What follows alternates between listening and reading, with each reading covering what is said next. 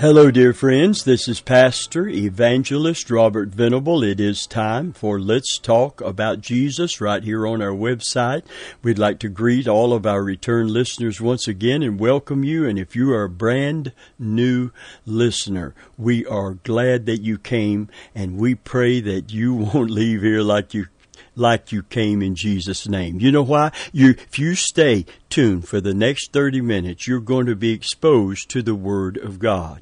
And if that Word, that seed, uh, finds a good ground heart, it will bring forth fruit 30, 60, and a hundredfold. I didn't say it was going to be doubled. I said it's going to be multiplied today. So we say it often in our services, and uh, that that you won't leave here like you came in Jesus' name because the Word of God has the power to change you. If you're a sinner and you're lost and you hear the gospel and you heed the gospel and you repent of your sin and accept Christ as your Lord and Savior, you won't leave here like you came in Jesus' name. If you're a Christian today and, and you have come to a place of seeming spiritual stagnancy or stagnation and you want to move forward. You want to go on. You're at the right place to begin that journey forward again. And that is where you expose yourself to the Word of God. You know, God said of His own Word in the Old Covenant uh, that His Word is like the rain that comes down out of heaven and the snow that watereth the earth and causes it to bring forth and to bud. So shall the word be that goeth forth out of my mouth. It will accomplish that that I desire and prosper in the thing whereto I sent it. Well, we just believe today, dear friends, that God is sending His word to you so that you can make spiritual progress. Hallelujah. In your life today. Well, we t- we've got a great subject. We've been teaching sequentially on true worship because it is an important subject. We have all kinds of forms of worship. Uh, man has all kinds of method to worship God, but God is looking for something that is very simple and very sincere. Man looks at the outward appearance. Remember, God looks at the heart. Praise God. And He wants the whole person and the whole life to be involved in worship. I like what Ralph Waldo Emerson once said. He said, The gods we worship write their names on our faces. Be sure of that. And a man will worship something. Have no doubt about that either. He may think that his tribute is paid in secret in the dark recesses of his heart, but it will out. That which dominates will determine his life and character. Therefore, it behooves us to be careful what we worship, for what we are worshiping, we are becoming. I want to read you a story from, uh, it's very brief. It came out of uh, World War II uh, in, in 1945. And uh, this newsman that told this story was Clarence W. Hall. And he followed the American troops through Okinawa in 1945 he and his jeep driver came upon a small town that stood out as a beautiful example of Christian community. He wrote, and I quote, We had seen other Okin- Okinawan villages down at the hills and despairing. By contrast, this shone like a diamond in a dung heap. Everywhere we were, we were greeted by smiles and dignified bows. Proudly the old man, old men showed us their spotless homes, their terraced fields, their storehouses and granaries, their prized sugar mill. Hall said that he saw no jails and no drunkenness, and that divorce was unknown in this village. I want you to think about this today. He, he, he told, I'm, I'm continuing to quote now, he was told that an American missionary had come there some 30 years earlier. While he was in the village, he had led two elderly townspeople to Christ and left them with a Japanese Bible. These new believers studied the scripture and started leading their fellow villagers to Christ.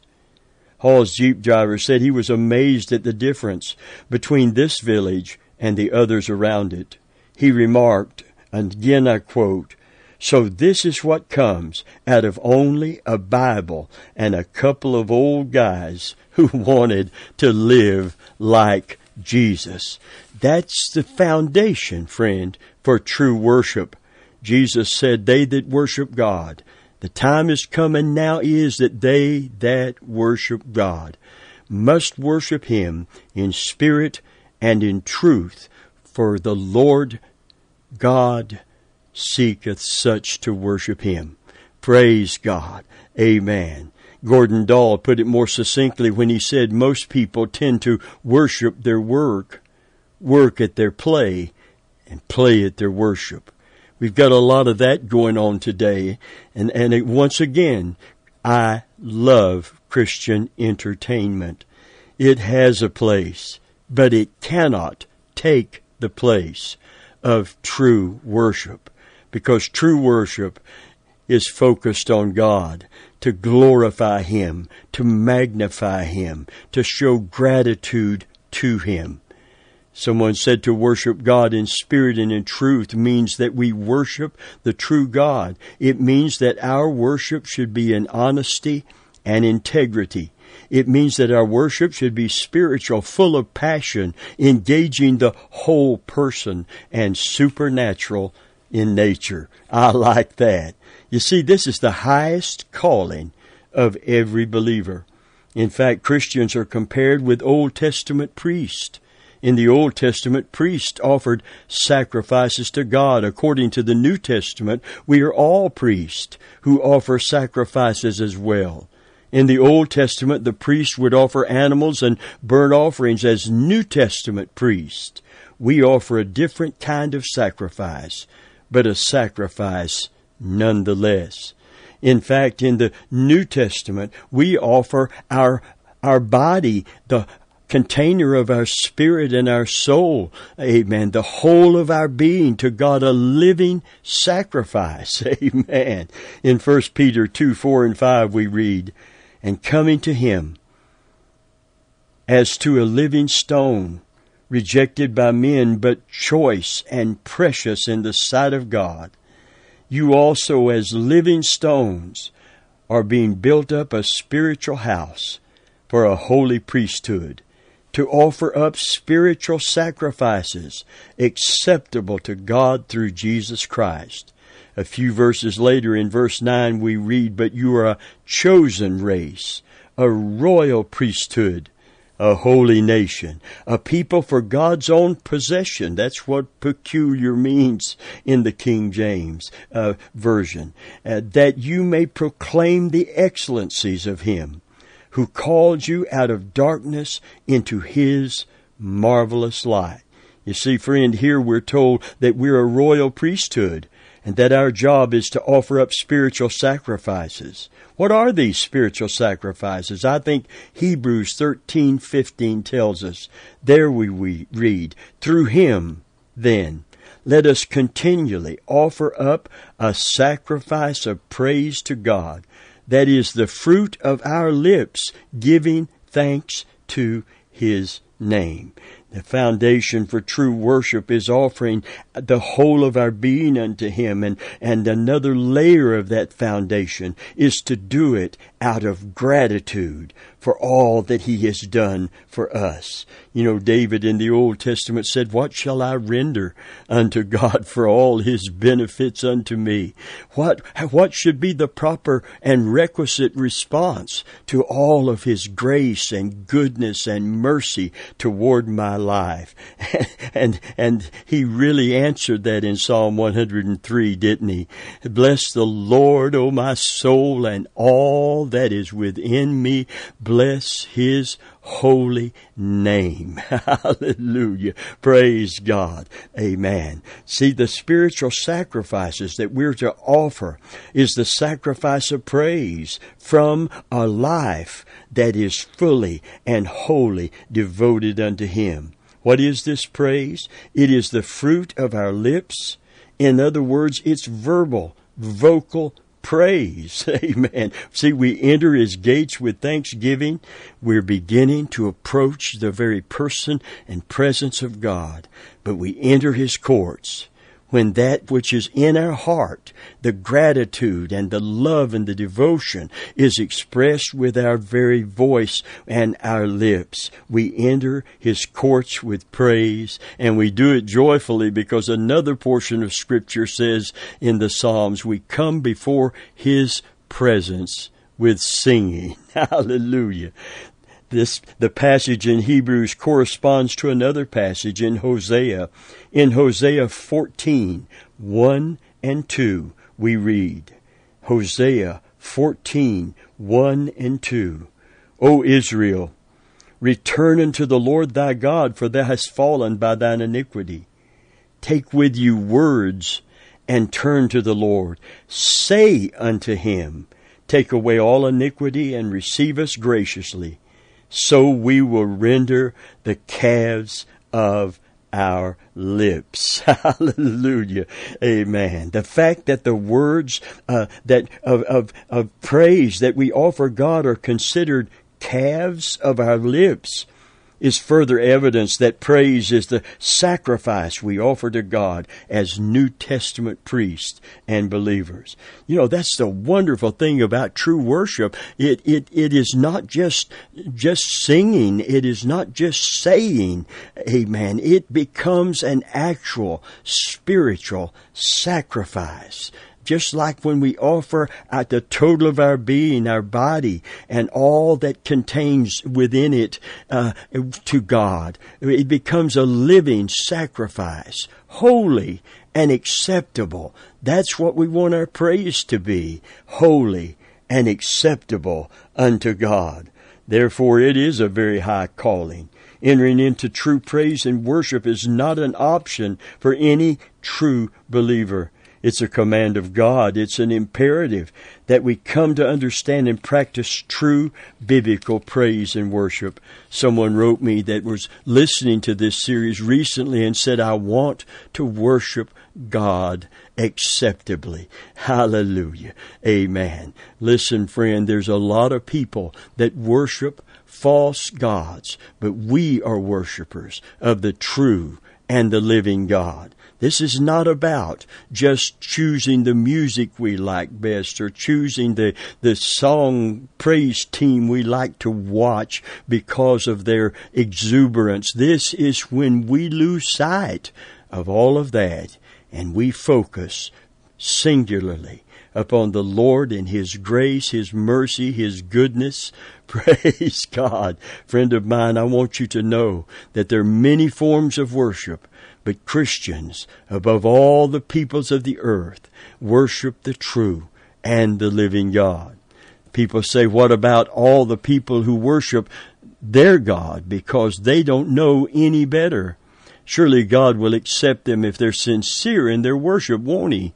No, no. Biblically speaking, no. You know, we need to just go ahead and say no, not try to circumvent the real issue here. It is unacceptable to God for anyone to worship a non-God because He is a jealous God and He will not tolerate the worship of another. This is very true. I'll just, I don't have time to read it all, but I'll give you the scripture Exodus 34 and 14 and Isaiah 48 and verse 11. Listen, the world worships false gods. Look at Romans 1. In verse 21 we read, When they knew God, they glorified him not as God, neither were thankful. Now, frankly, that just means that they wouldn't worship him or give him glory, praise, thanks, homage, or adoration. They refused to worship God, which is unacceptable. So he gave them up to uncleanness, verse 24, unto vile affections, verse 25, and ultimately to their judgment in verse 32. In fact, when they refused to worship God, they began to make images like corruptible man and birds and four-footed beasts and creeping things.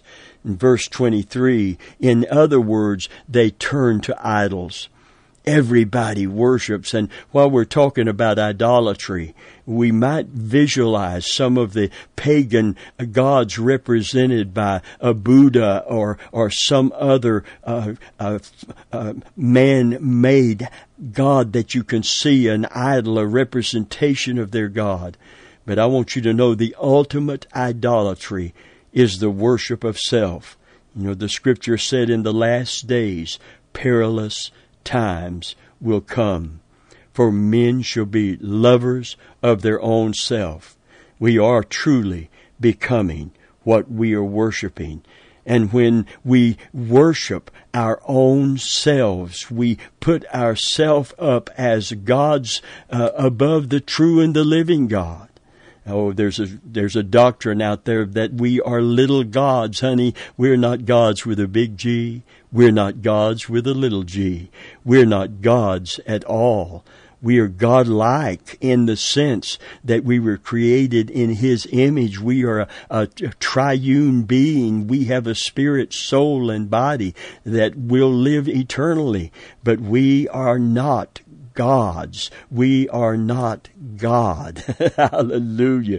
Praise God. They asked one great uh, theologian what, what, what would he leave as a legacy, a statement uh, uh, that, that, that, that young ministers going into ministry should embrace. And he said, there is a God and you're not him. Amen. In other words, we bow to the true and the living God.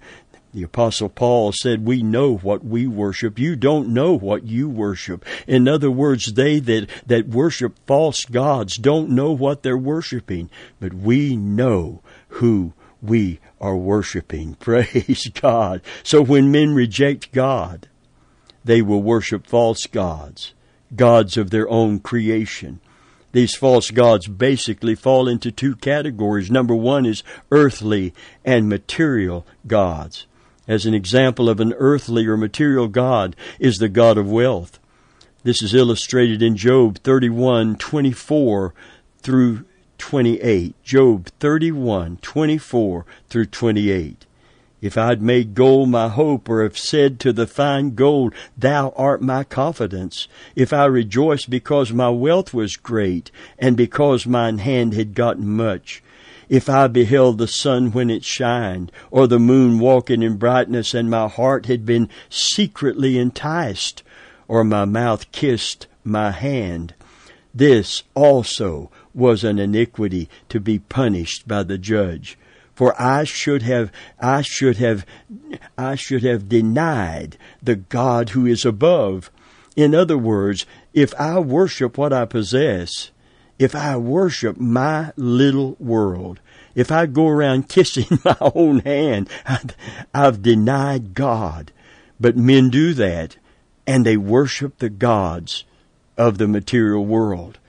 You know, that is what has happened in a message that is thriving and, and, permeating many areas of the church world today. And that is that worshiping God is just for gain, earthly, temporal, material gain. And that's God's high calling for our life. No, dear Lord, dear friend of mine, that is not the high calling of God. No, the high calling is to become more and more like His Son and our Savior. Hallelujah. And not to let the love of things get in the way of that or the love of self get in the way of that. That is what the world is, is worshiping. But we worship that that is eternal, that that is holy, that that is healthy for our soul. Praise God. There's a second area of worship and that's heavenly supernatural gods that are not the true and the living God. Deuteronomy 4 in verse 14 through 19 says and gives an illustration. As the children of Israel were preparing to enter the promised land, Moses gave them the following warning. And the Lord God commanded me at that time to teach you statutes and ordinances, that you might do them in the land whither you go over to possess. Take ye therefore good heed to yourselves, that you saw no manner of similitude, in effect, form, representation or image on the day when the Lord spoke unto you in Horeb out of the midst of the fire, lest you corrupt yourself and make you a carved image the similitude of any figure, the likeness of male or female, the likeness of any beast that is on the earth, the likeness of any winged fowl that flieth in the air, the likeness of anything that creepeth on the ground, the likeness of any fish that is in the waters beneath the earth, lest thou fill up thine eyes to heaven, lest thou lift up thine, and lift up thine eyes to heaven and when thou seest the sun and the moon and the stars and even all the host of heaven, shouldest be driven to worship them and serve them. God is never, friend of mine, to be reduced to an image. Never. Now, if you think God as an old man with a beard sitting in a big chair, that's very wrong and very bad. Someone once said idolatry doesn't begin with a hammer it begins in the mind. When someone conceives of God in improper terms, he will ultimately cause God to be made in an improper terms. The idolater who takes the hammer and chisel and forms a God out of wood forms a God in his mind to begin with we should not have a visual concept of God whatsoever because He's never to be reduced to an image. To do this is unacceptable worship. And friend of mine, the great, the great image of God that we have is when Jesus came down from heaven, condescended to be born in a manger, grew up to be a man, lived 33 years and went to the cross. And in those 33 years, he modeled God's character, God's nature. God is a spirit. But Jesus modeled his perfection of his person that we could get a grasp, the finite could get a grasp on the infinite. Jesus literally said, When you've seen me, you've seen the Father. Because the works I do are not mine, but what I see my Father do and the words I speak are not mine, but what I hear my Father say. Hallelujah. If we really want to, to know the true and the living God, Jesus modeled him perfectly. Hallelujah. So that we could begin to comprehend and understand that this glorious, majestic, almighty, powerful being has a personality and has has a love and a grace and a tenderness. All of this power and all of this glory and yet he looks upon us with love and compassion Oh, friend, it's almost too much to take in. And yet it is true. When you've seen Christ, you have seen the Father. Praise God. So the first kind of unacceptable worship here is the worship of false gods. And throughout the Old Testament, this is condemned. I want to draw a conclusion by looking at Isaiah 2, verse 6 through 10. Here is Isaiah's commentary on what was happening among the people. Therefore, thou hast forsaken thy people, the house of Jacob, because they are filled with customs from the east, and are soothsayers like the Philistines. And they please themselves in the in the children of foreigners. In effect, they had allowed foreigners and their foreign gods to invade their thinking and their worship. Their land was full of silver and gold, neither is there any end to their treasures. Their land is also full of horses, neither there's any end to their chariots. And their land is full of idols. They worship the work of their own hands, that which their own fingers have made. And the mean, or literally the common man, boweth down. And the great man humbleth himself Therefore forgive them not. Enter into the rock and hide in the dust for fear of the Lord and the glory of His majesty. You see, God's people became idolaters and idolatrous. They even worshiped the sun, Ezekiel 8 and verse 16 says. The pagans worshiped anything they could think of. And the same thing is true today. Every religion that doesn't rightly discern God and worships a false God, every materialist, every irreligious atheist, and every agnostic who wouldn't even darken the door of a religious worship service, some material God of his own invention is worshiped, even if it's himself. It's all unacceptable to God. And ultimately, it will damn the soul. We will either come to know through Jesus Christ, the true and the living God, and worship Him in spirit or, and in truth, or we will find ourselves worshiping the gods that are no gods, man made gods, instead of the God who made man. And today I want to make it very clear and very sure you're going to continue to hear people come forward and say every religion in fact, there was a there was a book that, that was the bestseller on the New York bestsellers list many years ago about a woman who had an out of body experience when she was supposedly dead for a little while and came back to life. And I believe the title of it could be wrong. Don't quote me on this for sure, but I believe it was into the light and it, it really caused a lot of people to want to see what to expect when we draw our last breath. Is there life after death? And this dear misinformed woman said that she went into the light and, and she met Jesus and Jesus told her that every world religion was of God, and everyone was just a different path to the same God, contradicting everything that Jesus taught, everything that the apostles taught, everything that the prophets of old taught. So Old and New Testament are in contradiction to what she just said. Don't know who she met, but I do know this. The New Testament says, And no marvel if Satan himself be transformed as an angel of light, his ministers as ministers of righteousness. You see, friend of mine, this is a lie hatched in the pit of hell to, to give people a false sense of security that whatever path they choose is going to lead to the same God, the same Savior.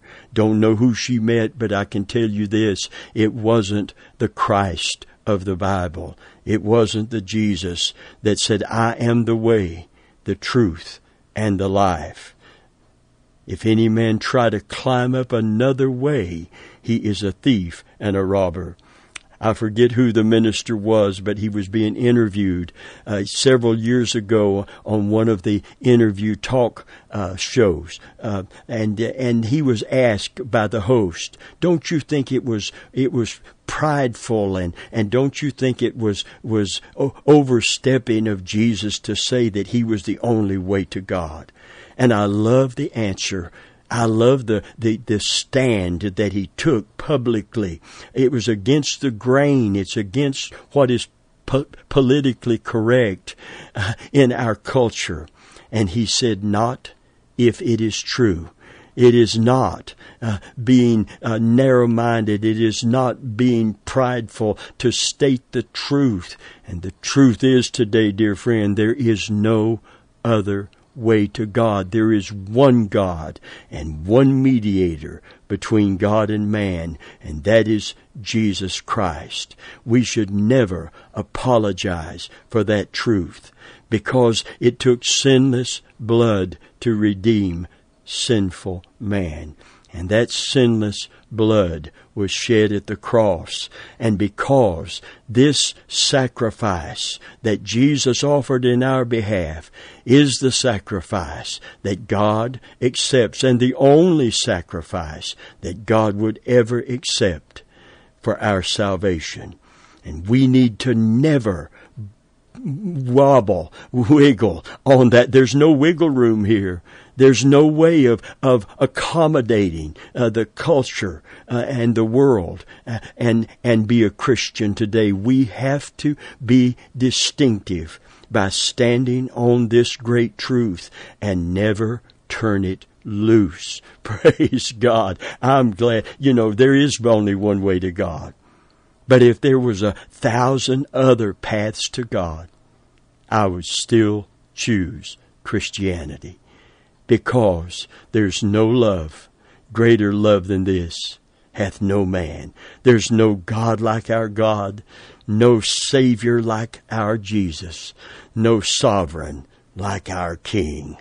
Oh, what, oh, what a Savior we used to sing. Oh, hallelujah. And I pray that is your heart's song today.